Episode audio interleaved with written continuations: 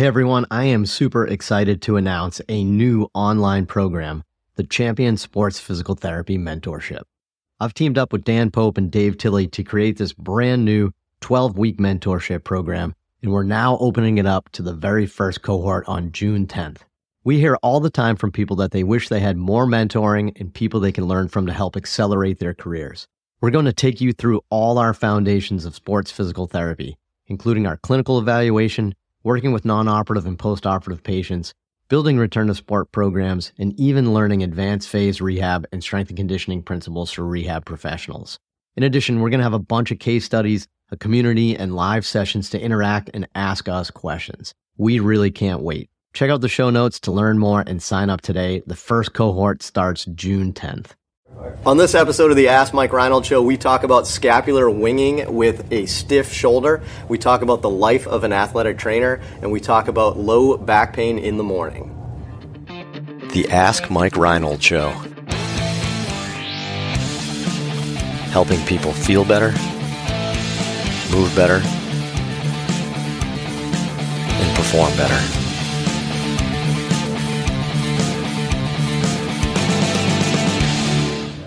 Welcome back, everybody, to the latest episode of the Ask Mike Reinold Show. We are here up at Champion PT and Performance up in Boston.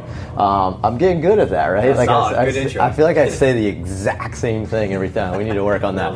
Uh, I'm here with Dave Tilley today. Uh, Dan Pope is on his way. He's actually working right now, so he's working on a, a client of his right now, but he'll be in probably in uh, a few seconds.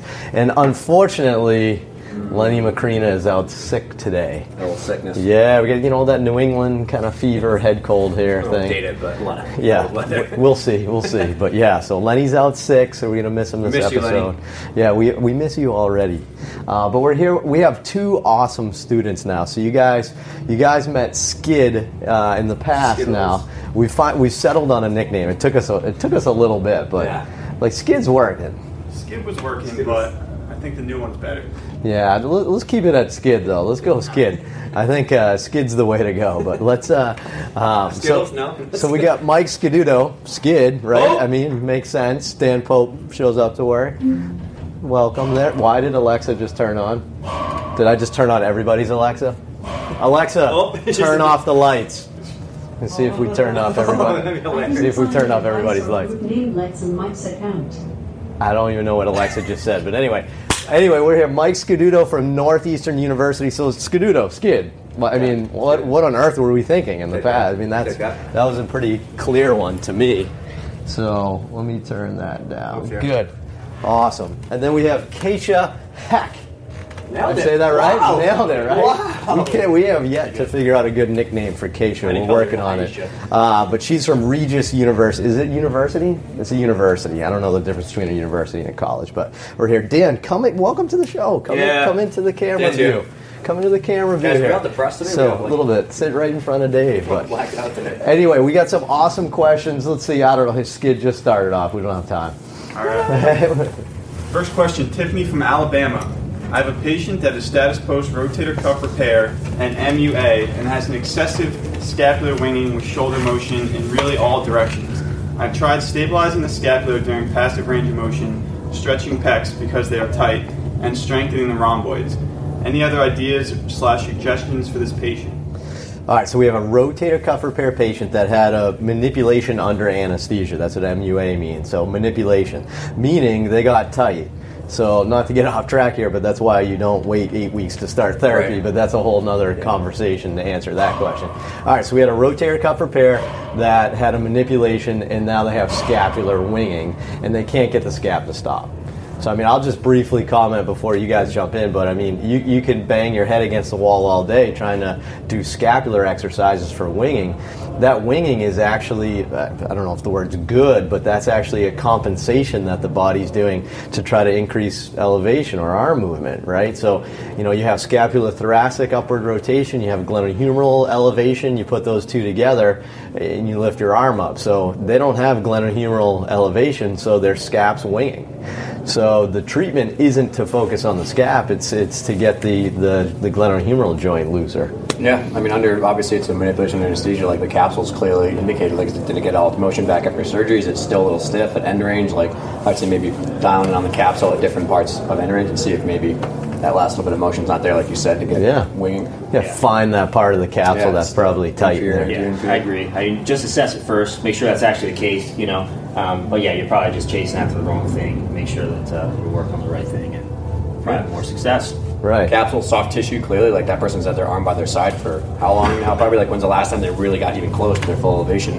All that soft tissue is probably pretty stiff from a couple months down Yeah, their side. and, and a post-operative stiff shoulder is not the weirdest thing in the world, right? So you know, it's you know, it's it's you know, it's probably joint and probably secondary soft tissue, but it's probably the two, like you said. Now it's probably both. So you know, don't just focus on one, hit them both. But again, I guess I guess the synopsis is it's not the scap winging that's the Right, real that's issue. the victim. Uh, correct. Yeah. Well said, Dave. Victim, not well the said. Dave. Dave Tilley in the house. Skid. Or do we want to go back and forth? Do we want? to, Listen, we'll keep we'll keep skid all episode for you guys. Keep You know, like, con- you know, show her how to get it. yeah, yeah. Keisha's so nervous right now.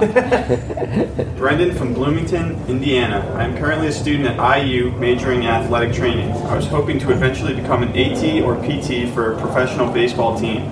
Given your experience, I'm just wondering would you rather work in a clinic as a PT slash AT than work as a PT slash AT for a professional team? How often were you home during the season? It seems like you would be gone all the time. Thank you. Uh, so, so, so, great question, right? So, do you want to be? So, if you want to get into professional sports as a PT ATC, do you want to be the stay-at-home guy or do you want to travel with the team? Um, I think you even questioning this tells me already that you probably want to stay home. Yeah. Um, but Yeah, you know, that. that that being said, I mean, uh, being an athletic trainer for a professional team that travels, uh, yeah, it's a huge commitment, right? So, you know, in, in my experience, I mean, we're on the road all the time. You're working 24 7. You know, you're on the road. I mean, unfortunately, I hate to say it, but I, your family does kind of come second. You know, so if you're 28 or something and you don't you don't have a family, then that's probably not a big deal. But you know, theoretically, at some point, you have to you know just just figure out where your values are and what your priorities are, and, and see what you do. I know a ton of people that are doing it and making it work and have great family lives, and and, and they're doing it. But there's definitely a sacrifice. You know, you guys. I mean, I know you don't have specific experience, but I mean. I think it kind of speaks to the bigger question about like when you're approaching how do you become like a good therapist and balance out your whole kind of life. It's like it's always a trade-off. You can never have it all. So you got to think like, if I'm going to work more and go into my professional development, like, you know, I'm going to sacrifice, like you said, a little bit if you want to spend more time with your newborn kid. You got to reevaluate your job status and all that stuff kind of goes into it. So it's always taking a step back. I mean, I read a lot of the stuff down, like when you're kind of like, man, how do I spread my time thin? But trying to figure out like where your priority is, not priorities, priority, Right. singular. I mean, I thought about that a lot too. I mean, there's a big draw working with a professional team and wanting to do that. Um, the other thing is, it's pretty cool working with regular people, and I think it comes down to what you really enjoy. Um, when I started working, I was working with a lot of regular people, and just really grew to enjoy that a lot. And uh, at this point, that's that's what I like. And uh, great if I work with some super high level athletes, that's phenomenal. But I've just really grown to enjoy working for the average Joe. So, yeah. Said. Yeah, and uh, heck, we treat a ton of, of athletes here. You can treat a ton of athletes in your in your clinic, but you know, also, I mean, we, we treat all of our clients like athletes, right? So all of our people want to get the most out of their body. So I mean, they, they are athletes. It's you know, they just it's just at a different level. So you know, it- you could probably figure out just from mine. I mean, heck, ten years ago, I used to travel, you know, two weekends at least a month to teach seminars and speak at conferences. And now, I mean, you've probably picked up on it. I'm, I'm, I'm mostly online now, right? Because I, I, I got so burnt out from travel that I, you know, I, I wanted to shift gears. So, um, yeah, you're, you're starting to think the right questions. Um, I will share just one other piece of advice before we move on to the last question, but. I've probably already shared this on the podcast, but one of the most impactful things anyone ever told me in my career so far. So, Dr. Brian Busconi, UMass Medical, uh, great guy. He's uh, the minor league physician for the Red Sox. But when I interviewed for my job with the Red Sox, um, he kind of looked at me, and my interview was kind of weird, right? He, he kind of looked at me and he said, he's like, what, on, what are you doing? Like, why are you interviewing for this job? And, you know, I, was, I don't know, it was, you know, weird conversation, but he said this to me. He said, when it's all said and done, the only people that are going to remember what you've done with your life and your career is your family. So he said that to me. and He said that on my interview to join the Red Sox. So clearly, I said screw it, and uh, you know, but uh, but I mean that really that really stuck with me, and I've told that story countless times over my career. It's a very impactful statement in there, and he's right. I mean, he's right. He's definitely right. I mean, your family's the one that you know that does it. I don't know what, what we're doing. You know, I mean, you know, Keisha's not going to remember who I am in ten years, right? I'll remember in 10 years. All right, 20, 20 years. 20 yeah, 20 years. All right, Skid. Okay, Max from Melbourne. Melbourne. Do you have any Well, tips? now, where do you think that Melbourne is? I was wondering about this. It just said Australia. Melbourne. That could be Florida, could be Australia. Or like Melbourne, Anyway, Iowa. let's, what do we got? Do you have any tips for treating clients who experience lower back pain in the mornings only? All right, lower back pain in the mornings only. I get an easy answer. Sleep in. Right? Uh, what do you guys got on that one? so they have what? They have low back pain only in the morning. Yeah, so there's obviously position of sleeping is a big one. You know, if someone's in a habit of maybe laying on their stomach and they have extension irritated back pain, like that's clearly going to contribute to it. Um, I personally think a lot of times we feel the effects of the day before the following morning. I found that very commonly with athletes who don't feel pain when they're doing things. Like, no, I feel great when I'm working out, and then like two or three hours is a store. They go to bed, they wake up eight hours later, and I'm like, whoa, my back's super, super Yeah, cranky. they So- spend eight hours in the same position, right. or sort so, of. So I think that sometimes taking a step back and saying, okay, what did you do the day before that was different? Was it volume, intensity, new exercises? Did you sit on a long car ride that you weren't aware of? So kind of looking the day before. Dan? I agree with you. One of the things that I try to educate people on is that a lot of times people won't feel pain while they're doing an activity, but the next day. And, and when a big point is that um, once you're in pain, it's kind of hard to get out of pain, but it's a little bit easier to figure out what's giving you pain and giving you irritation and just avoid that stuff or modify that so the next day you generally feel better. Um, I would say you got to evaluate the patient, figure out what makes them feel better, and then when they wake up in the morning, give them something that makes them feel better. I know for my patients, a lot of times walking feels better, extension-based exercise feel better. Do your exercises first thing in the morning. Just do a few things that make you feel Great point. That's like a, a good Stu McGill point too. Is like the little more inflated with water as you first start, so you'll stiffer in the first thing in the morning. So gentle exercise in the morning. Some people just like get up and go about their day. Right. A little bit of exercise goes a long way in the morning. Yeah.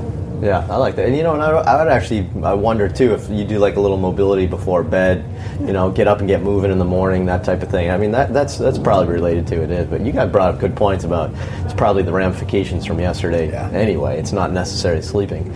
I mean, who knows? Maybe they're sleeping on a cot. I mean, we don't know. We don't know. Are they on a futon? Sleeping in a headstand. I still stick to my first answer. Just sleep in. on a cot on a yacht. anyway, thanks so much, Skid. Nailed it. Keisha, you ready next week? ready. She's ready. Awesome. Well, thanks, guys. We appreciate it so much. Go to MikeReinold.com, click on that podcast link, and ask us some awesome, awesome questions. I almost nailed it. Awesome questions. Anything you guys want to talk about rehab, fitness, business, Dave's personal life, anything you want to Open talk book. about. I'm open we, we will we will nail it. And then please go to iTunes, rate and review this, and we will see you guys on the next episode. Thanks so much for listening to the podcast. If you have a question you'd like us to answer, head to mikereinold.com slash podcast and fill out the form to submit your question. If you enjoyed this podcast, please subscribe, rate, and review us on Apple Podcasts, Spotify, or wherever you listen to your podcast. And please share this with your friends to help spread the word. It would really mean so much to us. Please check out all my online courses, articles, newsletter, and more at mikereinold.com. There's always a ton of great perks for my newsletter subscribers. And be sure to check for my other podcast, the Sports Physical Therapy Podcast, where I go deep into topics and interview leaders within our field. See you on the next episode.